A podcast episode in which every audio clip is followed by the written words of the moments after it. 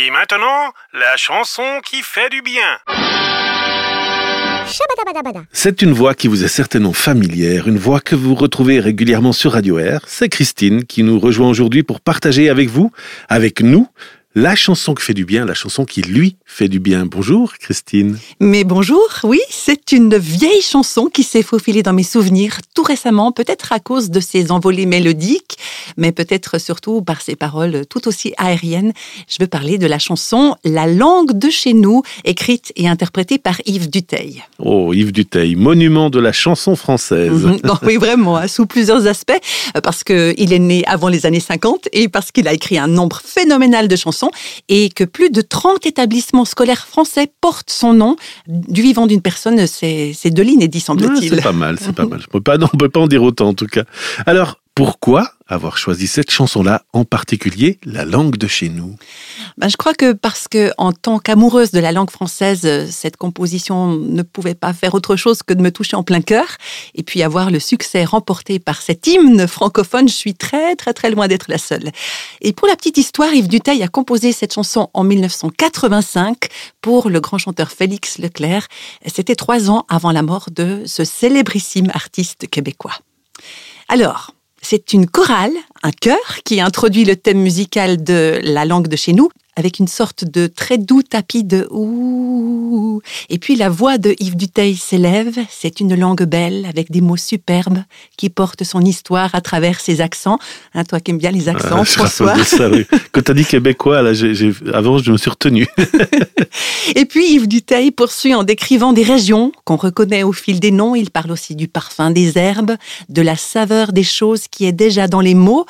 Alors on ferme les yeux et puis l'imagination nous emmène voyager de l'autre côté de l'océan, au Québec justement. Le Québec qu'on reconnaît par petites touches dans les tableaux poétiques qu'Yves Duteil dépeint avec finesse. Alors donc, cette chanson, elle fait du bien parce qu'elle fait voyager? Oui, mais pour moi, c'est au-delà même du voyage. C'est une chanson qui déploie la force de l'harmonie des mots autant que l'harmonie des notes. Et elle est puissante parce qu'elle parle de nos régions, elle parle de nos terroirs, de quelque chose de nos origines, nous les francophones. Hein. Mais c'est aussi, je crois, quelque chose qui descend profondément dans nos entrailles, dans le berceau de notre langue maternelle ou paternelle. Alors je le redis, j'aime la langue française, beaucoup beaucoup.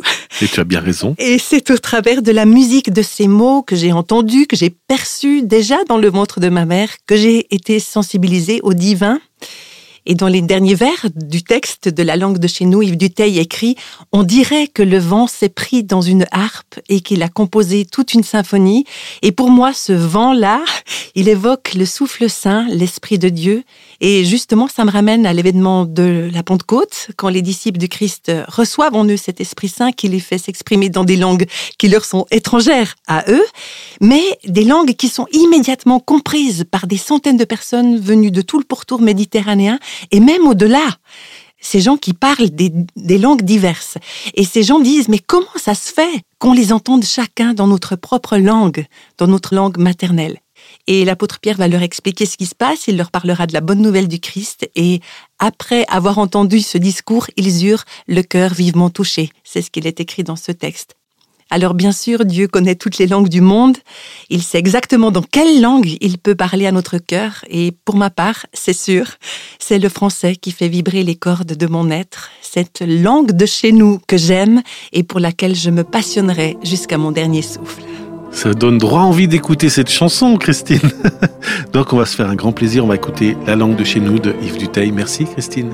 C'est une langue belle, avec des mots superbes qui porte son histoire à travers ses accents, où l'on sent la musique et le parfum des herbes, le fromage de chèvre et le pain de froment, et du Mont Saint-Michel jusqu'à la Contrescarpe, en écoutant parler les gens de ce pays, on dirait que le vent s'est pris dans une harpe et qu'il en a gardé toutes les harmonies dans cette langue belle aux couleurs de Provence, où la saveur des choses est déjà dans les mots.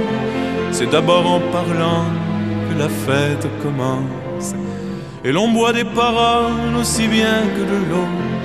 Les voix ressemblent au cours des fleuves et des rivières, elles répondent aux méandres au vent dans les roseaux, parfois même au torrent qui charrie du tonnerre, en polissant les pierres sur le bord des ruisseaux.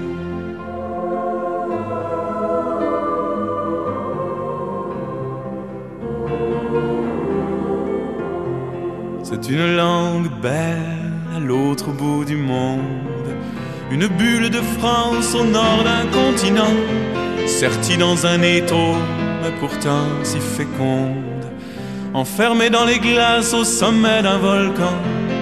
Elle a jeté des ponts par-dessus l'Atlantique, elle a quitté son nid pour un autre terroir, et comme une hirondelle au printemps des musiques, revient nous chanter ses peines et ses espoirs, nous dire que là-bas, dans ce pays de neige, elle a fait face au vent qui souffle de partout pour imposer ses mots jusque dans les collèges et qu'on y parle encore la langue de chez nous.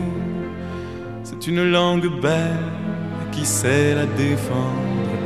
Elle offre les trésors de richesse infinie les mots qui nous manquaient pour pouvoir nous comprendre, et la force qu'il faut pour vivre en harmonie. Et de l'île d'Orléans jusqu'à la contrescarpe, en écoutant chanter les gens de ce pays, on dirait que le vent s'est pris dans une harpe et qu'il a composé toute une symphonie. Et de l'île d'Orléans en écoutant chanter les gens de ce pays, on dirait que le vent s'est pris dans une harpe et qu'il a composé toute une symphonie.